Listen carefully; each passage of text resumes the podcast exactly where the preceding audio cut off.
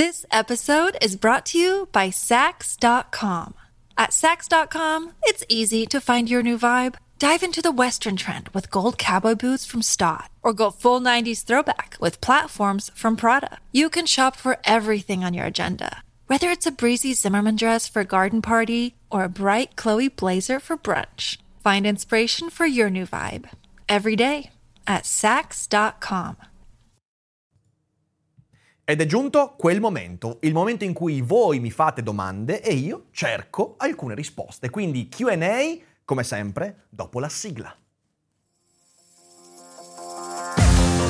L'apocalisse zombie non è un pranzo di gala e si combatte un daily cogito alla volta. Benvenuti qui su Daily Cogito, iniziamo questa settimana, nuova settimana, con una bella sessione di domande e risposte. Da questa stagione le domande e le risposte sono dedicate a domande poste dai soli abbonati, quindi è un altro motivo per abbonarsi a questo canale. Un paio di volte al mese noi facciamo queste sessioni, io cerco di selezionare le migliori domande, le più interessanti, le più argomentate, per fare dei bei ragionamenti. Per esempio, la prima domanda che ho ricevuto in questo QA è quella di Marco Mannocchi 900 che mi chiede dove posso fare la domanda. Marco, hai appena fatto la domanda nel posto dove dovevi farla, quindi era lì. E poi Marco non mi ha fatto la vera domanda, quindi c- cosa è successo Marco? Cosa è successo? Ma bando alle ciance, al netto dei divertimenti, cerchiamo di usare queste occasioni sempre per porre delle domande interessanti. Ricordatevi, una buona parte della capacità comunicativa di una persona dipende dalla capacità di fare domande in modo preciso, competente, articolato, argomentato, quindi cerchiamo di usare bene queste sessioni e non facciamo le domande così, le prime che ci vengono in mente, ma mi fido di questa community, so che questa cosa non avviene, quindi buttiamoci. Prima di buttarci però voglio anche farvi vedere l'agenda settimanale, perché ci aspetta una settimana molto ricca in cui parleremo di Tolkien, parleremo di psicologia, parleremo di social network, avremo ospiti Due ospiti importanti, Marco Cappato giovedì, che sarà in collegamento con noi, purtroppo non siamo riusciti a portarlo qui fisicamente, ma sarà una bellissima trasmissione comunque, e poi sabato, non vedo l'ora, Federico Faggin, che è una persona di cui ho enorme stima, non vedo l'ora, sarà una cogitata veramente, veramente interessante. Quindi la stagione di Daily Cogito è partita con il botto e continuiamo così, anzi sempre meglio, mi raccomando segnatevi gli appuntamenti. E eh, direi di passare subito alle domande per non perdere tempo. Allora, la prima domanda è di Emilia. Emilia chiede, di recente sto rileggendo per l'ennesima volta Harry Potter. In ogni lettura i passaggi che forse mi affascinano di più sono quelli all'interno dell'ufficio misteri e su tutti la stanza sigillata che contiene la forza più potente che esista, presumibilmente l'amore.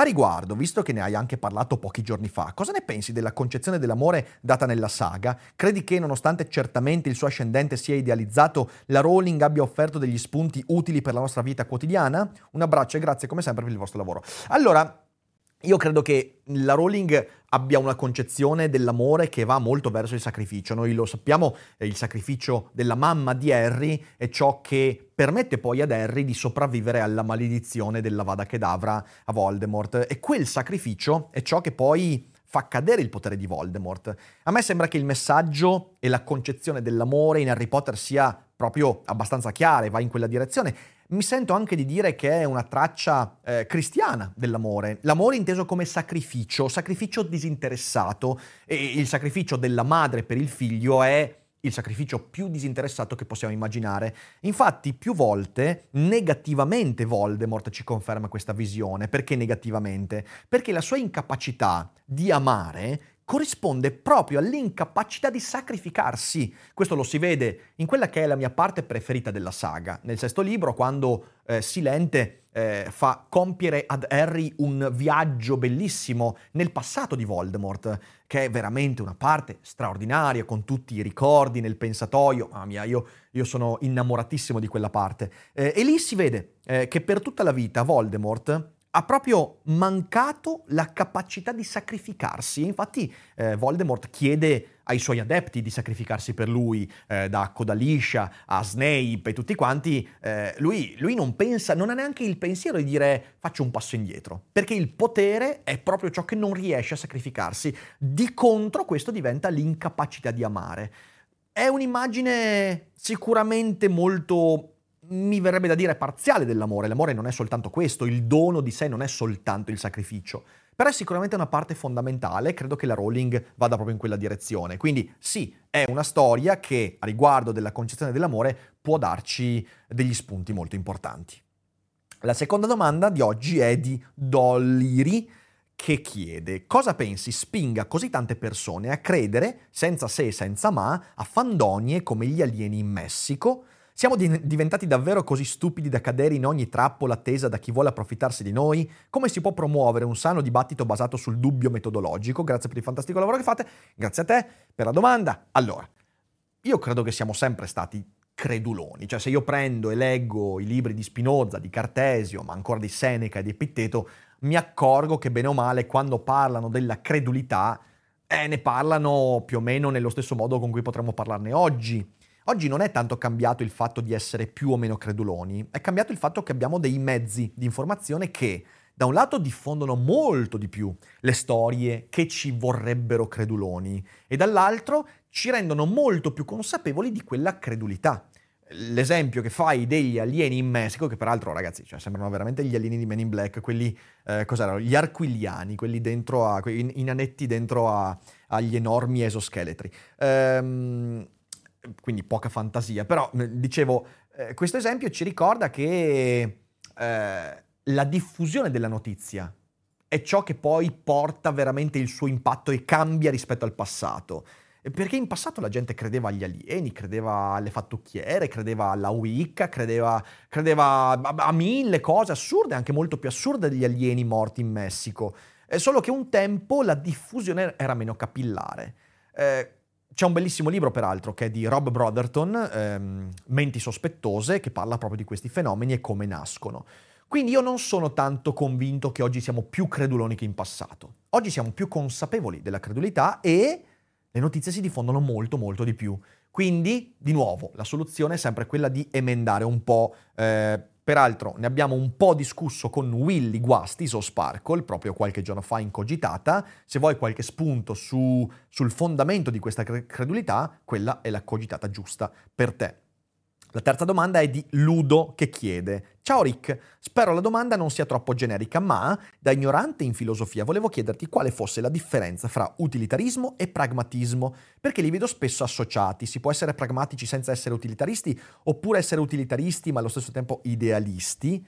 Ah, questa è una domanda che meriterebbe due live da sola. Mettiamola così utilitarismo e pragmatismo sono parte integrante di una visione del mondo che ha alcuni aspetti concomitanti. Per esempio, il rifiuto dell'idea che esistano delle verità assolute, il rifiuto della trascendenza, eh, un pensiero che contrasta alla metafisica. Quindi ecco, non, è molto difficile essere utilitaristi e idealisti, perché l'idealista non può seguire solo l'utile nella morale, ma dovrebbe anche seguire ciò che ritiene giusto anche quando non è utile. Quindi no.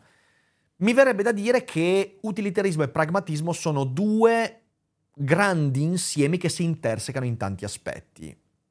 Pragmatismo forse è l'insieme più grande che contiene una buona parte dell'utilitarismo. Quindi si può essere pragmatici senza essere utilitaristi, sì, pur condividendo alcuni fondamenti teorici, eh, è invece più difficile essere utilitaristi senza essere pragmatisti. Però di nuovo, questa è una semplificazione enorme, quindi prendila con le pinze. Un giorno farò una bella puntata o magari anche uno speciale sull'utilitarismo e il pragmatismo e spiegherò, insomma, andrò a elaborare meglio questi concetti. Per adesso li abbozzo solo così e mi perdoneranno quelli che lo ritengono troppo semplificatorio. Poi c'è la domanda di No Reason che chiede: Nel periodo 2022 ho ripreso a seguire le notizie relative all'attualità, anche grazie ai canali come il vostro, vostro inteso come Daily Cogito perché bisogna riconoscere i, i collettivi. Da quel momento sono pure più stimolato a pormi domande su certe idee, riguardo eventi e cose ed eventualmente revisionarle, il tutto associato anche all'insegnamento universitario di storia contemporanea. Se solo si potesse andare avanti oltre la seconda guerra mondiale e superiori, puntini puntini. Dallo scorso anno però, quanto più le seguo, più mi immergo in un misto confuso tra la non accettazione del presente generale e della propria situazione personale è il pessimismo del futuro, al punto da cercare correlazioni che non stanno né in cielo né in terra. Lui parla di fuga del proprio paese, dando erroneamente per scontato che tutti ci riescano nell'intento. È anche uno dei motivi per cui cerco di emendare il più possibile l'uso dei mezzi di comunicazione, della serie connettiti, vedi e disconnettiti subito appena percepisci il peggio. Ecco, senza escludere il bisogno di rivolgersi ad un professionista, questa ricerca di correlazioni inesistenti o comunque rare potrebbe essere frutto di un proprio bias cognitivo? Potrebbe essere un meccanismo vizioso scaturito da un rumore derivato dalla ripetitività veicolata dai canali di informazione? Allora, caro Norison, la risposta è sì, è inevitabilmente parte, in parte, scusami per la ripetizione, del, di, di, un bias cognitivo. Eh, nel mare di informazioni di cui siamo eh, sempre vittime bombardate, più o meno consapevolmente, eh, noi cerchiamo sempre di riconoscere ciò che in parte già ci aspettiamo.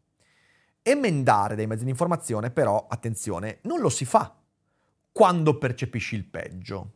Cioè, quando io dico emendate, togliete di mezzo, non è che bisogna togliere di mezzo quando sento il panico che monta ah, mi sto informando, sento qualcosa che mi mette a disagio, adesso mi metto ad emendare, no? Perché l'emendazione dei mezzi di informazione, delle fonti, non può mai essere la reazione a qualcosa che mi sta accadendo, deve essere un metodo. Allora, quello che ti suggerisco di fare è di metterti a tavolino a guardare per bene come sono fatte queste fonti che ti causano questo disagio e fare due cose. Uno, intanto capire quali sono le fonti che ti ispirano, perché ricordatevi che informarsi significa anche trovare cose di ispirazione. Se trovi soltanto cose che ti fanno pensare alla fuga dal nostro paese, devi cercare anche qualcosa che ti stimoli. Sei appassionato di storia, trova qualche fonte che ti appassioni ulteriormente alla storia, che ti ispiri. Eh, quindi, prima di tutto, emendare le parti negative, però magari acquisire qualche parte di maggiore ispirazione che ti dia un po' di positività. E poi dall'altra parte andare a guardare per bene quali sono quelle fonti che segui che magari per te sono diventate tossiche, magari non perché la fonte è tossica, ma perché magari a te non serve. Però devi farlo come metodo. Non può essere una cosa che fai emotivamente. Mi fa star male, quindi emendo. Non funziona così. Mi raccomando, eh, mi raccomando. Cerca cose che ti ispirano e questo ti contrasterà in quella sensazione di tutto merda che spesso ci capita di, eh, di trovare nella vita. C'è la domanda di Ale Pierce che dice: Sto leggendo L'arte di amare di Fromm. Se l'hai letto, cosa ne pensi a riguardo? Pensi che sia realmente applicabile nella vita o sia un vaniloquio? Se no, hai da consigliarmi altri libri simili? Complimenti per la nuova stagione. A te, Fede e Valerio, state facendo un grandissimo lavoro. Allora, eh, L'arte di amare di Fromm è un testo che qui ho proprio nel, nel mio fedele Kindle. È un libro strano. Prendo una citazione in contrasto con l'unione simbiotica, l'amore maturo è unione a condizione di preservare la propria integrità, la propria individualità. L'amore è un potere attivo dell'uomo, un potere che annulla le pareti che lo separano dai suoi simili, che gli fa superare il senso di isolamento e di separazione e tuttavia gli permette di essere se stesso e di conservare la propria integrità. Sembra un paradosso, ma nell'amore due esseri diventano uno e tuttavia restano due. Perché è un libro strano? Perché è un libro con delle tesi, per me abbastanza corrette, l'amore come dono, però esposte con una serie di frasi da baci perugina, cose romanticheggianti. Ecco, Fromm in questo, anche Avere o Essere, in tutti i suoi libri, io ho letto abbastanza di Fromm, non tutto, ma ho letto abbastanza, a me pare, non so, mi ricorda Recalcati, mi ricorda i Baricco, ok? Quindi persone che magari dicono anche delle cose giuste, ma le dicono in un modo o astruso o sì da bacio perugina con delle frasi tutte belle, infiocchettate, che poi rimangono un po' vuote. Le tesi di Fromm, quelle giuste che io sposo, io ti consiglio di trovarle nei libri di Viktor Frankl, perché Frankl, in modo più eh, adeguato, secondo me anche trasparente, onesto, chiaro, lucido, parla dell'amore come atto creativo come slancio dell'individuo che trova il proprio significato della propria vita donandosi all'altro, senza frasi del tipo eh, nell'amore sei due ma diventi uno e poi torni due, che non vuol dire un cazzo. Frankl, eh, puoi partire tranquillamente dal suo grande libro che è ehm, L'uomo in cerca di senso e poi anche tutti gli altri suoi libri sono, sono bellissimi. Eh, From This episode is brought to you by Sax.com. At Sax.com, it's easy to find your new vibe. Dive into the Western trend with gold cowboy boots from Stott, or go full 90s throwback with platforms from Prada. You can shop for everything on your agenda, whether it's a breezy Zimmerman dress for a garden party or a bright Chloe blazer for brunch. Find inspiration for your new vibe every day at Sax.com. Da Baci Perugina. L'ultima domanda selezionata dal post è di Daniel che chiede vorrei conoscere il tuo pensiero sui cosiddetti artisti del rimorchio o pick-up artist De Concini ne aveva parlato ultimamente in un video reaction riguardo al tema crescita personale e mi trovava d'accordo. Secondo lui partono da un'impostazione misogina, asserendo che le donne abbiano un comportamento standardizzabile e che sia possibile imparare uno schema di comportamenti per rimorchiare. A mio vedere ciò crea degli zombie che ripetono degli schemi appresi senza crescere come persone. Inoltre questo può andare bene all'inizio, secondo me non per una relazione duratura, senza contare tutte le persone insicure che potrebbero essere risucchiate da questo ambiente. Che ne pensi? Allora penso che in realtà questi siano immondizia, eh, io ho visto qualcosa che circola ed è vera spazzatura, eh, però credo che la vera standardizzazione non sia nei confronti della donna. Cioè sì, evidentemente la donna è vista come il bersaglio a cui piacciono i soldi, lo status symbol, però bisogna rendersi conto che il target di questi pick-up artist è l'uomo. Cioè, eh, i comportamenti che manifestano, le idee che cercano di diffondere, i metodi, eh, quello che fanno, è tutto legato al convincere l'uomo che loro sono quelli fighi. È il marketing da maschio alfa, quello che faceva Andrew Tate, eh, che è evidentemente una standardizzazione e un appiattimento dell'uomo. Certo, questo di contrasto mh, mm, crea una sensazione di misoginia, di svalutazione della donna, eh, perché la donna è soltanto il personaggio di sfondo che, però se vai a guardarli bene, le idee che vengono espresse della donna da questi tizi sono, sono vuote, eh, sono prive di significato. La vera standardizzazione, il vero appiattimento, eh, la vera demolizione psicologica nei confronti dell'uomo. Infatti, chi è il target di questa immondizia? Sono gli uomini insicuri. Gli uomini insicuri che, invece di entrare in un percorso di conoscenza di sé, di comprensione dei propri ritmi, delle proprie possibilità e dei propri metodi, vengono appiattiti a un ma sì, mettiti il cappellino, prendi la Porsche, fai questo movimento e tutte queste cazzate incredibili, il cui target è l'uomo però. Quindi in realtà certo è misogino, ma è molto, molto, molto più eh, appiattente nei confronti dell'uomo. E quindi sì, secondo me sono gli uomini che devono stare attenti a questa gente qua, anche perché poi i tizi che fanno questi video nella vita non sono mica come si vedono a video e se sono fortunati ad avere uno straccio di relazione, poveri gli individui che hanno relazioni con questi, però se hanno uno straccio di relazione non usano i metodi lì che, most- che mostrano i loro corsi o video. Quindi, ecco, il vero attacco lì è nei confronti degli uomini, che poi finiscono per convincersi di stupidaggini incredibili e diventano immondizia come questi, eh, che non è, un, non è un bel. Credo che rimangano un paio di minutini, Fede, per un paio di domande dalla chat. Ne hai selezionate alcune di interessanti? Ce ne sono? Assolutamente no. No, bravo Fede, bravo. Dai, sentiamo un paio di domande dalla chat. Allora, facciamo questa di Marco che dice Eric, visto che poi mi sono perso nelle nubi nella mia mente, te la pongo ora. Un consiglio su chi leggere da neofita sull'estetica in particolare. Ti viene in mente qualcuno? Beh, ma intendi, cioè, cosa intendi per estetica? Estetica può voler dire mille cose. Estetica può essere eh, la dottrina della sensibilità, e allora puoi leggerti Bergson. Eh, può essere, l'estetica può essere invece filosofia dell'arte, e quindi ti leggi Adorno. Eh, bisognerebbe specificare cosa intendi con estetica. Eh, anche Gian Giorgio Pasqualotto, eh, che faceva eh, i miei corsi di filosofia orientale all'università, ha scritto dei libri di estetica. Estetica del vuoto è uno dei suoi libri. Quindi in realtà quando dice estetica stai dicendo tantissimo, dipende cosa intendi. Ovviamente se vuoi le basi, allora parti da Kant, eh, però magari hai qualcosa di più preciso in mente, allora ti consiglio di lasciare un altro commento e cerchiamo di ragionarci. Poi facciamo quest'ultima domanda perché in realtà sul discorso dell'estetica si sono aperte altre domande. Perché Ok. per esempio c'era anche Emanuele che dice come possiamo superare i bias biochimici del nostro cervello, soprattutto quelli afferenti al consumismo e all'attrazione nei confronti della bellezza fisica. Allora, non li superi. I bias, ricordatevi, non si superano. I bias si tarano. Cioè, quando tu ti rendi conto di avere un bias, eh, devi tararlo. Come quando vai dal fruttivendolo e devi pesare le arance e sai che dal peso del cestello devi togliere il cestello. Il bias è così, è una tara. C'è sempre, ti serve per trasportare le arance, ma devi tener conto che c'è. Il bias della bellezza fisica non lo puoi superare.